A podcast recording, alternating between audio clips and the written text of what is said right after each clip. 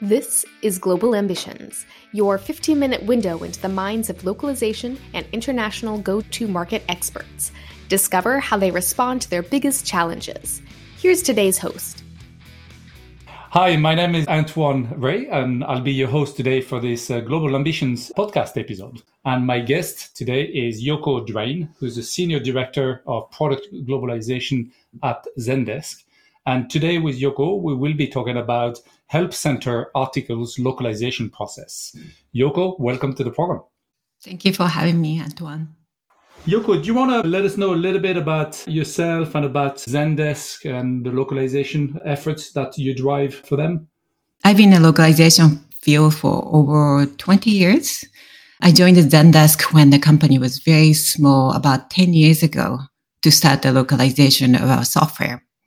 Zendesk is a customer plat- support platform. We have a ticketing system, chat, we can talk to the customer. And then also the bigger part is a help center capability that we can host knowledge base article in multiple languages. My primary role is localizing the software. And also we expanding a support for help center localization and training content. And um, my mission is enable our international customers. And so, in with regards to the help center articles localization process, like we certainly have seen, I've seen like in the industry with a number of clients, a surge of uh, support uh, articles being published by tech companies like uh, Zendesk. What is your approach at Zendesk, and and, and why? The goals of having a support article is enable our customer that's resulting uh, reducing a ticket uh, number that come into our support group. Uh, when the market is small, of course, the support team is very small because we can invest because its numbers, the users is small. But typically the help center content is, is large. And the translation, if we try to do everything in human translation, it's very expensive.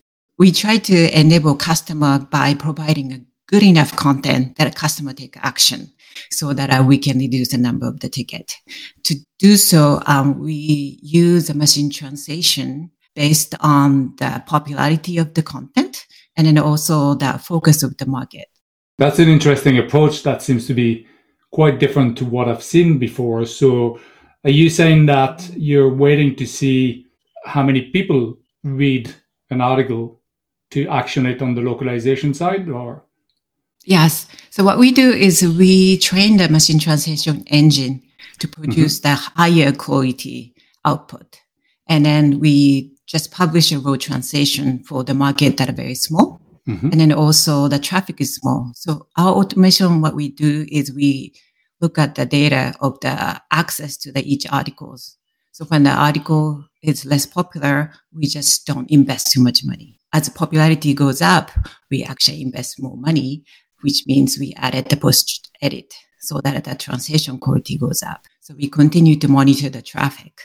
Got it. So initially it's a raw MT output, you know, and then mm-hmm. if the traffic goes up, then you're going to post edit to human level quality. Mm-hmm.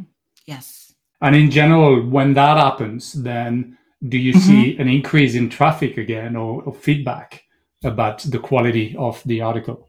Yes, um, obviously, yeah, we get the feedback from the customer, so we create a chain of feedback system so that we can continue to improve the content. And your training of engine that's done with, I presume, reference material, translation memories, existing articles that may have been translated. Uh, what else do you use for that? Because as we manage all the product localization, so all the product strings is in there and then mm-hmm. also the knowledge based articles and then also the training articles that are we already been localized so we continue to feed into those and then regularly train that and then obviously we maintain a terminology so that make sure that all that terminology across the Zendesk is consistent are you using any kind of um, SEO and uh, keywords to weave into uh, the post editing effort or into your machine translation engines? This is uh, the area that I was something that I like to improve. We definitely not putting a high priority focusing on it. As I mentioned in the glossary terms, we including a marketing terms. That's reflected to the SEO terms because uh, we get the feedback from the marketing team and we collaborate with them. Very good. So that could be an area where you can improve even further the traffic that you're generating on this and therefore yes. uh, reduce even more tickets being created. Have you noticed any negative impact of the way you're currently doing with the raw MT output, for instance, uh, like customer feedback or things like that? I don't see the negative impact on our customers. It's better. It's definitely um, getting a buy-in from the stakeholder. It's been challenging. Still, there was a doubt about the machine translation. People think about machine translation is unusable. So we continue to evangelize and increase the knowledge. Um, mostly that we show the data and then also mm-hmm. that we do quality tests so that we can justify that it is good enough and it's better to have something to enable the customer rather than having nothing for them to take action. Got it. Yeah. And in this case, I've seen two different schools of stakeholders uh, those that believe blindly in just Google Translate there, and mm-hmm. the opposite of those that totally uh, do not believe in that approach and are very skeptic. So you've been proving to them by showing first of all, I presume a reduced cost, but also an increased traffic? Definitely. I have partnered with uh, one of the department. They localize the content themselves. And then obviously they get that, oh, the translation is bad feedback. this is like a typical feedback when, yeah, when you're not in the localization field, they don't know what to do with it. And they basically came to me, helped me.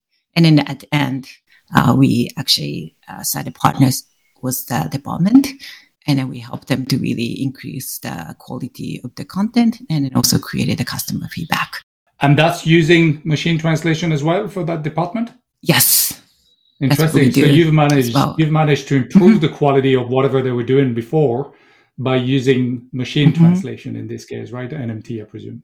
Yes, um, they were using machine translation, but at the training part and then okay. the, the checking the quality, increasing the quality and creating customer feedback loop. That's the part is that's something that a localization people we always talk okay. about it, but uh, if you're not in the field, it's really hard to understand. And Yoko, what about videos? Like, are you guys creating beyond help desk articles? Are videos something that come into your radar for support content? We do uh, localize the on-demand training content. We have okay. a training site that our customer can learn the software and then even okay. like examination so that people can certify to be a Zendesk expert. So we are partnering with the team to localizing the content. So some of the on-demand videos and then also certification programs as well. And those are like usually localized into how many languages are you doing the help articles or the videos? Help article um, we do in um, seven languages. And the training is we still doing three, four languages. Any other insight that you have on that process for uh, the help? Because I find it interesting that it is driven by the traffic, the organic traffic that you have on your site. Like, I think it's a great kind of a approach. But any other insight you would advise other companies out there dealing with knowledge based articles in terms of optimizing their process and reducing cost and increasing traffic? I would definitely invest on automation. Mm-hmm. The volume is large. So if you try to handle everything manually, you need to have a really large team. Right. And then also um, knowledge-based articles written by different department. So they have different use cases and then also they have a different publishing cadence and then also mm-hmm. requirement. So we really want to think about differentiating content. Is this content is higher priority or not? So we really treat them differently. Very interesting to see that. And that's, I think, very uh, useful for our listeners in this case that sometimes don't always get the budget they're looking for. And suddenly that's an interesting approach, you know, yes. from uh, Zendesk. So th- thanks very much, Yoko, for coming to talk to us today about this. And we certainly look forward to hear more from you on our channels as well as potentially in the localization industry in other events uh, out there. So thanks for joining us today. Thank you so much for having me. Thanks for tuning in to Global Ambitions. Subscribe at globalambitions.net or wherever you get your podcasts.